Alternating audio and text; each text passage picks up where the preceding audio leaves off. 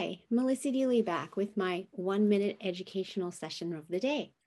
And today I want to ask you Did you know that to this day in Ayurvedic medicine, Latin American medicine, Chinese medicine, they still detox to this day in order to help cle- help keep the inside of their body pure and clean and get those toxins out.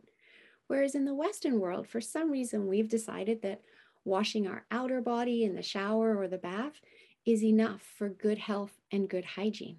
But what we're noticing in today's world with the high toxic load that we have, it is no longer enough. And we must also think about what's going on inside our body, help our body to keep it clean so that we can create a body that is inhospitable to disease. You can absolutely do this. You just need to know how.